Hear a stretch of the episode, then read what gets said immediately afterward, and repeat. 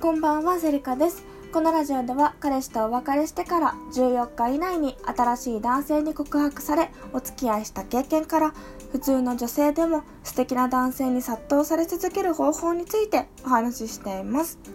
第51回目となる今回の内容なんですけれども好意を獲得するための5つの方法についてお話ししようかと思います。好意って好きな意志と書く好意のことですね。はい。あの、最近、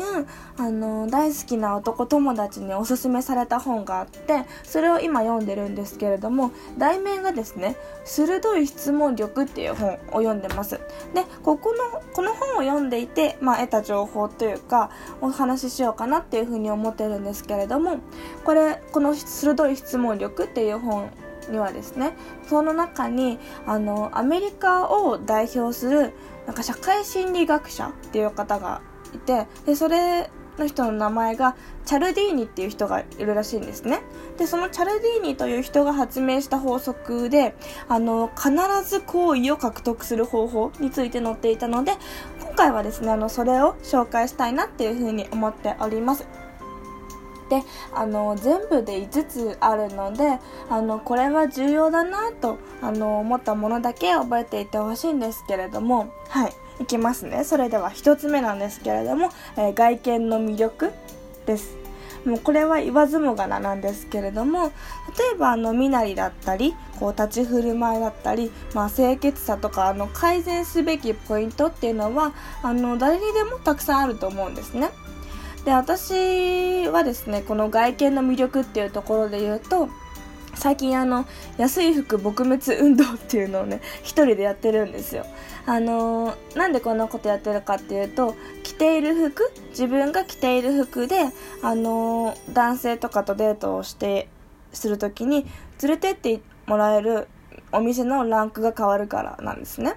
そう。例えば安い服それこそファストファッションとかまあ H&M とかユニクロとか別に私嫌いじゃないんですけどね。どうしても生地がこう安く見えてしまうものってあるんですね。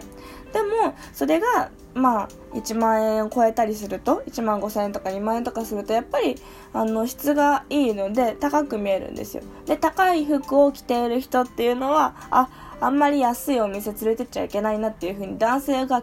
機感を持つになるんですね。なのでそれによってまあ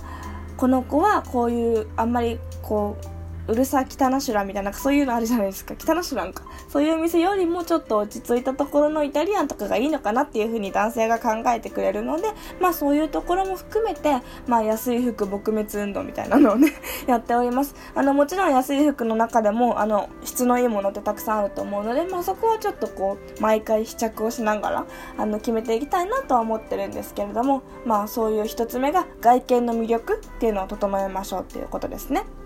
で2つ目は類似性です。あの人っていうのは自分と似た人を好きになるんですね。であのこれをデートで使うためにあの相手の話を聞いてから話すっていうことが本当に必要なんですね。いつもお伝えしてるかと思うんですけれども。例えば、まあ、同じ運動部だったとか出身地が近いとかまあ、都内だと同じ沿線沿いに住んでるとかね、まあ、そんなところでいいと思うんですよ。なので、まあ、まずは相手の言った言ってることを聞いてみて、あ、ここ私と一緒だなっていうところをピックアップして、自分の、なんて言うんだろうな、トークとしてお話しするっていうのをデートで練習してみてほしいなっていうふうに思います。で、3つ目なんですけれども、3つ目は自分を褒めてくれることなんですね。あの褒められて嫌になる人って嫌な気分になる人っていうのはいないじゃないですか。なのであのちゃんとした実績がある方だったら素直に褒めるっていうことは、まあ、まずはデートで1回目標にしていって、まあ、慣れたらあの3回目標にしてですね、まあ、素直に褒めるっていうところをあの実践していただければなっていうふうに思います。私もねこの褒めるっていうところは本当になんだろう2年前から婚活始めてますけれどもあの意識しなかったデートはないですね。あの本当にまあデートの事前準備で、まあ、どこを褒めようかなって考えることももちろんありますしデートをしていて相手とお話をしていてあすごいなこの考えって思ったらちゃんとこうえっと、なんて言うんだろう。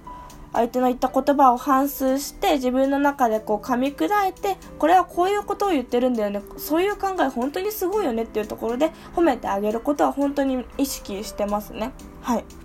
で4つ目なんですけれども単純接触効果でもあのやっぱりその好意を獲得することはできるらしいですね。であの人間は繰り返し接触している人っていうのを好きになるのであの好意を獲得するために繰り返しその人とお会いするっていうのが必要らしいですね。であの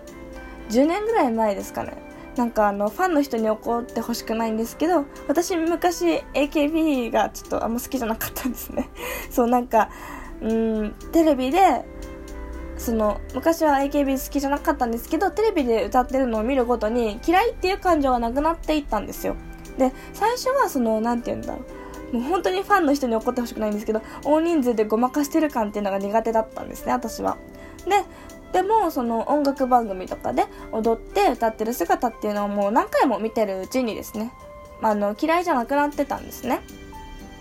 まあ、あの大好きとまではいかなかったんですけれども、まあ、これもあの単純接触効果のなせる技かなっていうふうに思いましたなのでうんとまあ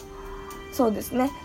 なかなかこの人好きなのになんで告白されないんだろうっていう思うこともねあるかと思うんですけれどもそこはこの単純接触効果で乗り越えられるところはねあの普通にあると思います。ぜひあのめげないでなんで告られないんだろうっていうふうに悩む前にちゃんとさっきの褒めることとかを意識しながらデートを重ねていくことっていうのもねあの全然無駄じゃないのでぜひあの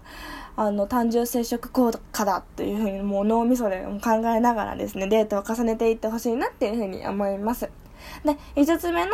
好意を獲得する方法は、連合です。で、連合っていうのは、まあ、連なって会うって書くんですけど、自分が好きなものと結びつく人っていうことを表してるみたいでですね。この質問鋭い質問力っていう本の中では。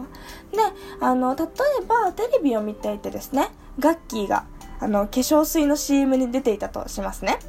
で、まあ、ガッキーを好きな人たくさんいると思うんですけれどもガッキーを好きな人はこの化粧水も好きになっちゃうっていう法則らしいですね。で、あのー、結構これ難しいと思うんですよ。この連合っていう法則を使うのが。実践するのが少し難しいので、あのー、ご飯屋さんとかでイメージしてもらうと、あのー、自分がお肉料理が好きだとしますね。で、デートのお店でステーキを食べていたとします。で、その時に相手から、このこ、ここのステーキ美味しいですねって言われたら、相手に好意を抱いちゃうよねっていう話なんですよ。いやでもこうやって説明しても実践が難しそうなのでまあ、とりあえず前半4つを覚えておいてください。そうまとめますとあの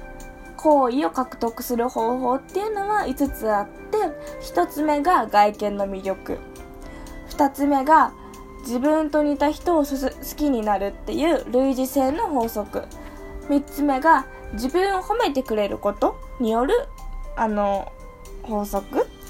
4つ目が単純接触効果。で繰り返し接触してる人を好きになるから繰り返しお会いしてみるっていう法則。5つ目が自分が好きなものと結びつく人。連合ですね。連合っていう法則があるっていうのをですねあのー、今回おすすめされた谷原誠さんかな？が書いた弁護士さんなんですけど鋭い質問力っていう本にちょっとあの載ってた好意を獲得するための5つの方法っていうところをですね、今回はご紹介させていただきました。あの、どれか1つでもですね、デートで実践できるものもあるかと思いますので、えぜひぜひ試してみましょうっていうお話でした。最後まで聞いていただきましてありがとうございました。また次回の配信を楽しみにお待ちください。ありがとうございました。